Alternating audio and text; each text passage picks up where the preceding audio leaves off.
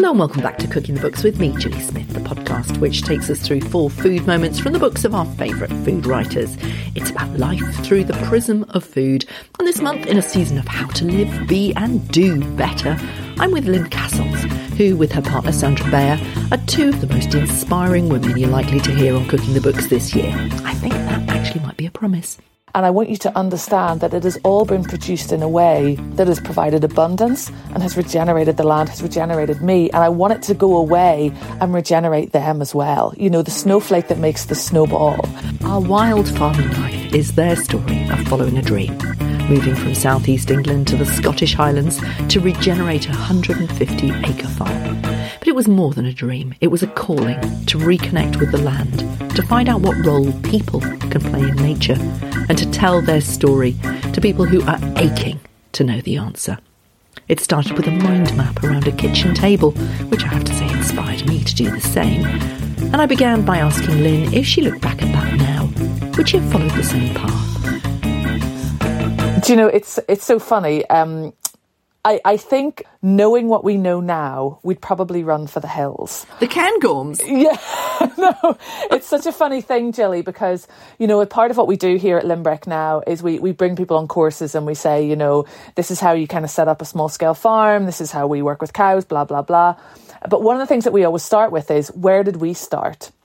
And I pull up that mind map and I say, this is what we do. And then I say, and this is what you should do. And then at the end of what I say is, we didn't do any of that. so I, I, I kind of like to, to kind of summarize it all by saying, you know, at the end of the day, naivety can get you very far in life. And as long as you continue to follow your gut, you'll probably be okay. So yes and no is my kind of answer. Yeah, I mean, I was going to say that, the, that what comes out loud and clear all the way through your book, you know, you've made a film about it now, you're talking to everyone about it, and what communicates is that gut. Mm. It is visceral, isn't it? And it, you know, it's the mm. same with Isabella Tree and James Rebanks and mm. Helen Rebanks. It's that thing that you all have in common. It is the dream and it is knowing that you have to do it. It, it really was a calling for you, wasn't it? It, it really was, and and the thing is, is that the calling that it has transpired to be what is Lynbreck was never what we really started out with. You know, the the call was to live closer to nature, live closer to the land, you know, that quintessential good life dream, which, which so many of us have, you know, growing your own food, having a few, few hens running around, you know, earning a, a, little bit of money, you know, enough to pay the bills. And, and that was really it. And that, that's kind of where everything stemmed from. What it's kind of bloomed into, blossomed into, has been this part of a movement, which is absolutely incredible to be a part of. But the core, the core is still true. The core of what we do here is it's still about growing our own food. It's still about, you know, reconnecting ourselves to nature. And now what it's grown into is helping others to make that step in their own lives. So it's, yeah, it's been a very exciting journey. Yeah. Well, let's talk about that movement because mm. I think that that's what it is that is so exciting. That's what speaks to people because we all share that. Well, so many of us share that sense of lost connection. And it goes mm. back to mm. the Industrial Revolution, doesn't it? And the Enclosures Act. And the way that you put people back in nature is mm. a way of reclaiming that story. What, tell us a little bit about that story from your perspective. Yeah, so so um, as I say, you know, but before we did any of this, we were living and working down in the southeast. Just we were living just outside Maidenhead, working for the National Trust, and so our jobs were very outdoorsy. They were very practical, and we did have some levels of kind of engagement uh, with with the general public, but mostly mostly it was kind of a practical based job. Then when we made that leap to you know quit our jobs, I always describe it as everything your parents tell you not to do in life. You know, we made this move to quit our jobs, move to Scotland, follow our dreams ended up at Lynbreck, which was 15 times bigger a landholding than what we were actually looking for. We start off with no experience in farming, no and no money, you know, and, and, and I say no experience in farming. I really emphasize that point because farming was never part of the dream. Um, you know, we'd been working in conservation. Latterly, we'd been working in, you know, in rewilding. We'd spent two years living and working in the borders of Scotland planting trees. So we'd been reading books like Feral by George Monbiot, started to become quite critical of farming. So it was never really part of the plan. But when we moved to Lynbreck, we saw, you know, to us, Lynbreck is the land of milk and honey. If you were to look at Lynbreck with commercial farmers' eyes, you know, you would turn on your heels before you got down to the bottom of the track. You know, there's a little bit of in by ground. It's woodland, it's bog, it's heathery hill. You know, it's Scotland in a nutshell. And we did really see the opportunity because we were looking at it from a conservation and rewilding point of view. As we then started to say, well, hang on a minute, you know, we're kind of going to need some large herbivores in the landscape. We're going to need a little bit of disruption. So pigs would do that really nicely. Um, we want some hens, but how could we make them work in a regenerative capacity? And all of this started to build together into what our eyes became this different way of producing food. And so that then motivated us to say, well, maybe we should share this with other people. Maybe they might be interested in learning about it too. And actually, can we work this way and can we work with nature to actually not just produce food but to pay our bills? And so that's kind of how the story has come together and how we felt really that it's become part of our mission. It's become part of our purpose not just to grow our own food but to grow what we can for other people and to share that story with others to help them bridge the gap between nature and people. What i'm really interested in is mm. how we all feel that kind of we understand what you're talking about out from mm. the gut because mm. however much we know about the history of, you know, the, the, the, how we lost our connection with food, we all feel it. Yeah. Uh, we understand the kind of the industrialization of food. We understand the problems with that. We watch how farming has has really lost its soul, mm. not because of the farmers, but because of the industry and mm. because of the mm. true cost of food. We understand all that. I mean, because I know that you came from a sort of wanting to to plant trees. You came from the nature point of it. But yes. did you feel that kind of that that pull against the industrialization of nature? Um, yeah, I think it's a really good question, and I think initially it was a very personal thing. You know, it was a very personal thing for Sandra and I on our own journeys in life, you know, really trying to rebuild that connection with nature. Then I think as we started to uh, to really sort of explore the food system as a whole, we started to get a real peek into that industrialization and start to think, you know, do we want to be a part of it? But I think, you know, Gilly, what's quite interesting, and especially over the last few years, I've really started to question this and I've start, really started to think, you know, what is it about the food system whereby we seem to just perpetuate this disconnect? And I like to think of it in terms of root cause. So, you know, in medicine nowadays, you know, whenever doctors are, you know, they've got patients coming into their room, we have a tendency nowadays to just, you know, say, oh, take this drug, you know, take that drug. You know, this is, this is what you need to do. This is what you need to do. And I'm really interested in root cause medicine. So whenever somebody comes in, they, you know, you find, you know, what is the root cause of why you are unwell? And I think what we're trying to do at Lynbreck is almost do what I kind of coin root cause farming.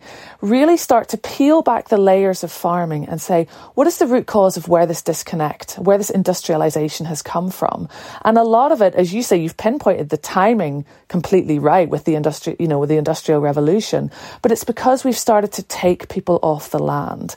And the more we take people off the land and put them into mechanized equipment and start to reduce our labour force, we're disconnecting the very people who actually produce our food from the land. So what, what, you know, what, what chance have the rest of us got? So it's, it's really quite an interesting one to look at it from that kind of root cause element. And when we start to look at you know, say, you know, people say, well, how are we going to feed the world? You know, we need to grow food in factories. We're just perpetuating the disconnect. We're just perpetuating that problem, which is the one that we need to address to save all of our lives on this beautiful planet. And that is reconnecting ourselves with our food. I think it's so fundamental.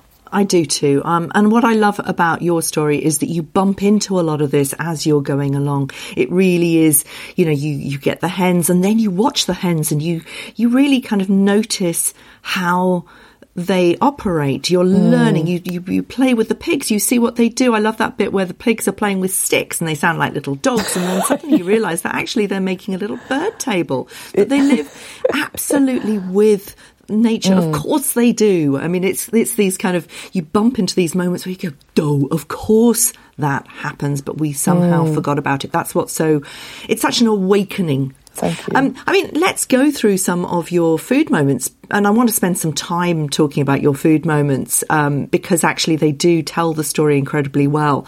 Um, your first is the 100% Lynbreck feast. Mm. Uh, it says so much in this one. Tell us how you got to actually sit down and eat 100% food from your land? Yeah, so, so that's a really nice question. Um, so that I think that comes from our uh, our chapter on breaking new ground. It's where we're kind of talking about working with the pigs, and so pigs were the first of our big animals that we got at Lynbreck. We had a few, you know, chickens fairly early on, but pigs were the first big ones that we got, and we'd only really been here about eighteen months before we took the plunge to get the pigs. And our, our motto here at Lynbreck is, you know, rather than just seeing animals as as a kind of an outcome, you know, they are going to be meat.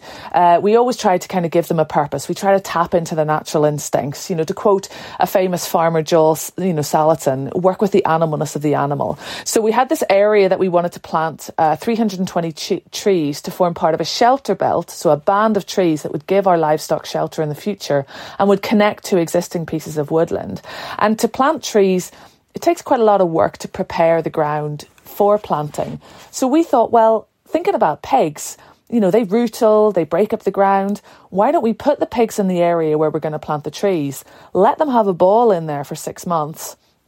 Bring them out. We'll plant the trees, and then the pigs go off to the abattoir. So that was the kind of the first job for the first pigs that we did. We then brought them to uh, the abattoir ourselves, and and that was definitely a rite of passage because neither of us had really truly prepared ourselves for that situation. You know, there's a lot of people who will say, you know, I couldn't do what you do because it involves, you know, killing the animals that you've cared for, that you've raised, that you, you know, you, have given a lot of love and joy and spent a lot of time with.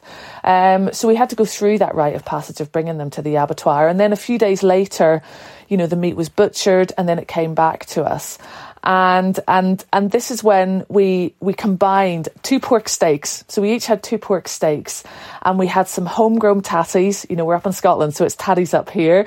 So we had some homegrown tatties, some veg that we'd kind of carved out of our new kitchen garden that we've created, and we sat down and we just thought, wow this is this is 100% Lynbreck. And not only is it 100% Lynbreck, but it's 100% of the goodness of Lynbreck.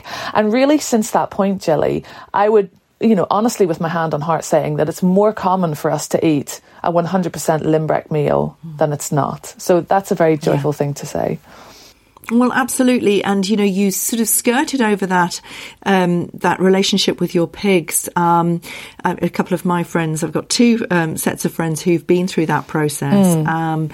and it is really hard, isn't it? That first time that you take your pigs to the abattoir um, uh, my, one of my friends slathered the um, the horse box that they took them into with mango and all sorts of wonderful things to get them in there and made it filled it with hay and you know, settle them down, just like your dogs because yeah. they are incredibly beautiful animals, aren't they? Pigs. Um, but the point is that if you are going to have pigs, they will destroy the land after a, a certain amount of time. There is only a certain amount of time that they can do good mm. on the land, so you have to dispatch them. And if you're going to dispatch them, then you have to eat them. it, it is the way that we've always lived, except for the last 200 years. And your relationship with that mm. is something that is really profound. And it's a big learning experience that you go into with an enormous heart mm. in the book. Um, I mean, you and Sandra really talk a, a, a, lot about how you feel about stuff, mm. don't you? Mm. This isn't some, you know, hardy, blokey farmer story. This is really and it's not lily-livered Southerners either. Mm. It's it's a really thoughtful approach to our relationship with nature. You talk a lot about putting people uh, right back in nature, our, our, our natural place. Um, yeah, and I'm, I'm really glad you, you pick up on that because the, the goal to writing the book was not to write a manual for other farmers. Yeah, I mean, it's a book that hopefully, you know, other farmers or other people that live and work in the land can pick up and read. But the whole thing that we wanted to do was we wanted it to be relatable to somebody maybe who lives in the top floor flat in a big city. You know, we wanted it to be a book that gave people a insight into farming um, that meant they didn't have to have any knowledge of it. So I'm really delighted that you, that that's something that you've picked up on. And, and the kitchen garden is your second food moment. It took an enormous amount of time, as we all know. Anybody who's tried to ki- to make a kitchen garden work uh, will know that it does take a lot of time and commitment. But that the the joys are so there, and this is what we were making our mind map about last night. You know, how do we actually Yeah. spend more time in the space that we've got? Um, and the kitchen garden for me was the answer. I want, you know, that it's purpose driven. I want to be able to bring all the, the, the bees and the butterflies and uh, and all that good stuff, but actually I want to be able to eat the food, and, and that takes a lot of commitment. Planting the right stuff, for Yes. example. You know, you talk about deer. We've got deer here. It's a nightmare. Um, and and you know, I will be looking uh, at your courses um, so that we can get the best out of things. But that's the point, isn't it? It is about being the best that you can be in this particular life that you've chosen. Absolutely, and it's it's you know I, I fully agree with that. I think it's about being the best that you can be and, and doing the best that you can. You know, we, we live in a world where perfection is lauded as as the all time goal, and you know that I, I can't remember who it was that said, you know, why let why let uh, perfection get in the way of good enough? You know, it's all about balance. It's all which is which is nature in a nutshell. And and you know, coming back to the kitchen garden element, you know right at the very start, we talked about why are we at Lynbreck, and, and it was all about growing our own food. And I think, you know, over the nearly eight years that we've been here, you know, we've carved out this just insanely productive, Gilly, insanely productive kitchen garden whereby we now produce 100% of our year round veg. Now, I sometimes put a caveat in that because sometimes it's February and you want a fresh pepper for your pizza and you haven't got one. So, but, but if we wanted some jarred green beans, you know, we'd be okay. We produce enough that if the apocalypse came, we could survive year round from vegetables alone.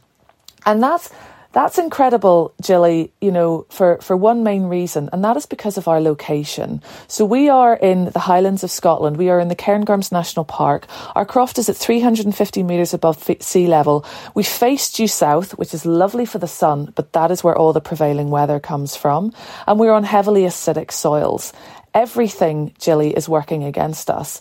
And whenever I bring people into our kitchen garden, into our polytunnel, and I, I share, you know, the story of the abundance that we can grow, I say to them, remember, so many people will tell you that nothing will grow here. But this is an example of how you truly harness the power of nature, how you work with the land, how you work with the crops, how you, you grow what wants to grow here, how you invite nature to come in and share that space because she will regulate it for you. You know, how you work with the soil, how you build the soil, how you, you don't add poisons to it. You don't compress it to squeeze all the oxygen out of it. But you want this fluffy, worm filled, mold filled, brown, you know, amazing ecosystem that's going to produce food. And that's what people see when they come here. And and to do that, to get that, you need the mob grazing uh, kind of uh, mentality, don't you? You need you need your pigs, mm. but you also need your hardy beasts. Now, most people don't get a Highland cattle to bring their soil back. You did. Mm. Yeah, so so in the kind of the wider uh, inbye fields, uh, we we have a, a small fold. Highlands come in folds, not herds. So we have a small fold of Highland cattle, and um, we we brought the Highlands on um, because we did see that, that, that, that there was a need for large herbivores in our landscape. There was a need for the role for them to play of moving and grazing and dunging and urinating and moving and grazing and dunging and urinating on that cycle. And we decided to choose Highland cattle. Um, I think they're the most incredible animals. They're suited to our land. They're suited to our land and our landscape and what we produce here naturally, which is the natural vegetation that grows. And they can then turn that uh, into abundance for other species, but also into this incredible 100% pasture and tree leaf fed meat because they don't just eat grass. You know, you say to people, what a, what a, what a cattle eat? And they say, grass. Well, yeah, a, a bit, but they'll also eat wildflowers and herbs and tree leaves and lichens. And that's what our animals feast on. And it's through the working that we do with them, as you described it, you know, mob grazing, basically just moving them in the in the summertime. That's usually daily, and harnessing their superpower to play their role in building biodiversity back into Lynbreck. Yeah. And you say, you know, it's tree leaf and wildflower beef steaks that you've chosen as your mm. as your third food moment, the hardy beasts. I mean, this is 100% grass fed, locally fed. There's literally no other input in, in your beef steaks, which makes it such a special dish. Let's talk about eating your cattle. Yeah, I mean it's it's it, it is such a special dish and you can't you know, you can't really compare it to anything else. You know, the the the, the, food that the cattle hate, eat uh, in the summer is, is just Lynbreck. In the winter, they get some hay, uh, which is cut from a meadow about two miles away from here on a local estate. You know, it, it really doesn't get much more kind of local, much more to this landscape than that.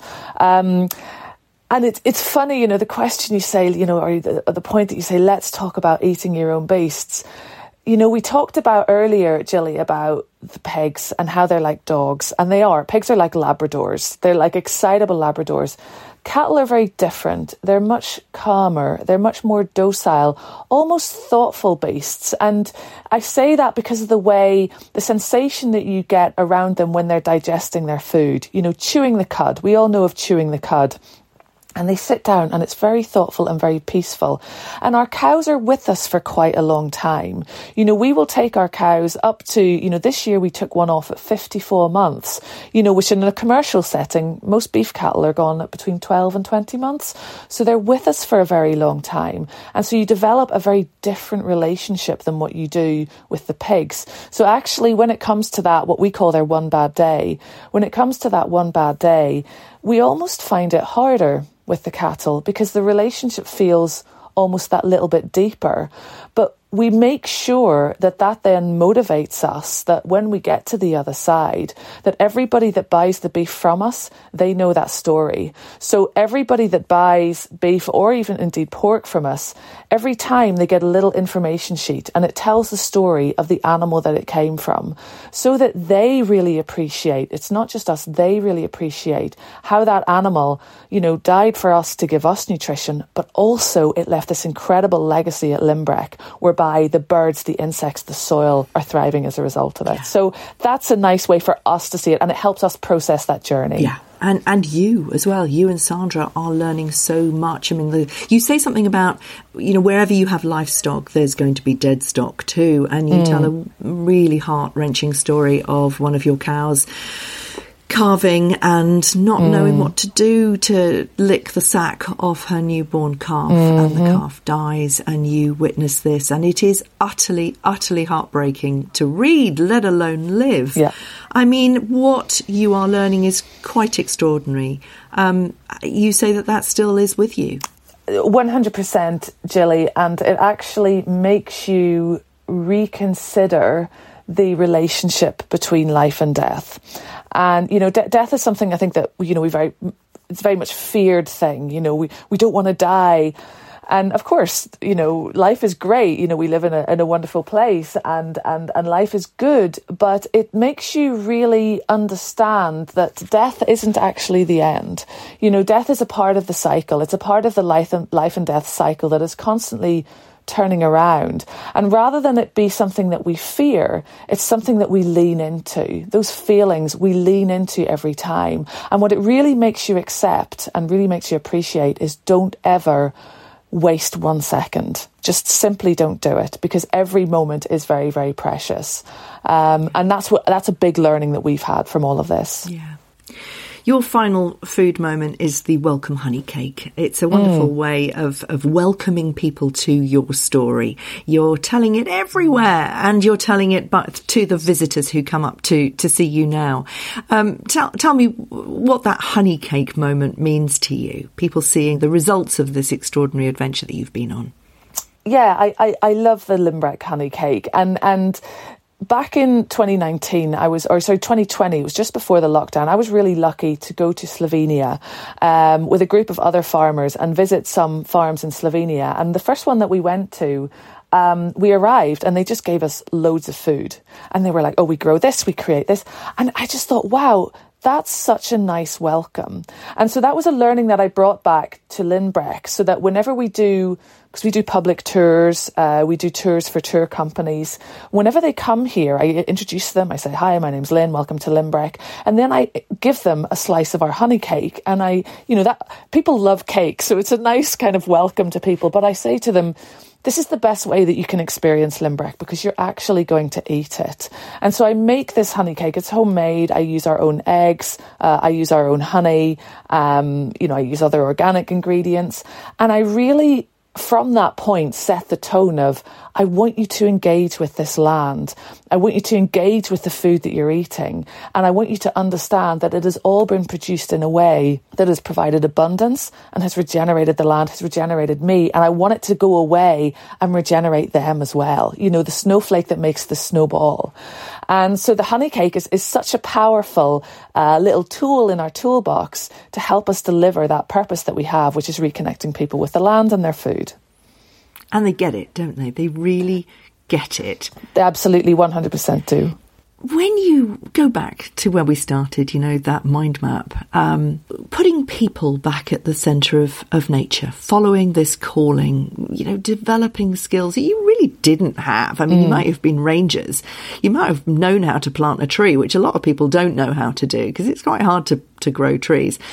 But you really weren't set up to do this. You got your funding. I mean, that's mm. a skill in mm. itself. That's pretty amazing. You've done it. Do you think that that mm. dream that you had is the dream that you're living now? Or is it something bigger, deeper that you didn't even know that was available to you? So I think I can honestly say now that the dream that we had um, is the dream that we have now. It, it is is what we are living. You know, people often say never follow your dreams. It's a very very dangerous thing to do. And I'd run a mile well, from I've, people I've who said that, that. before.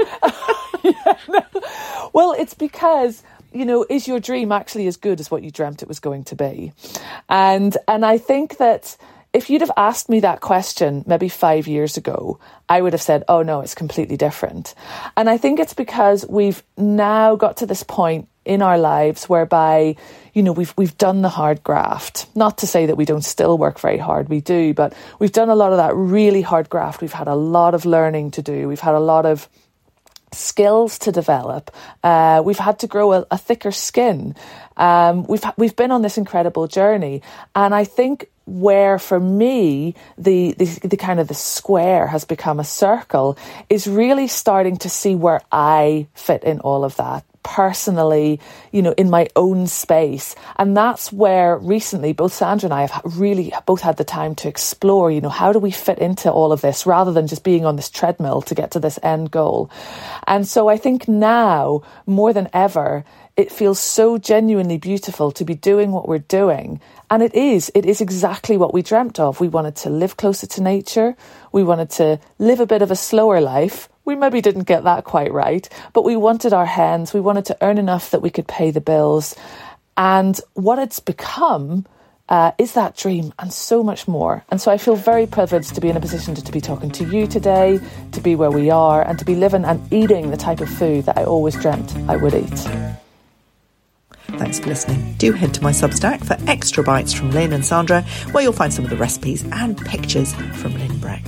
And I'll see you next week.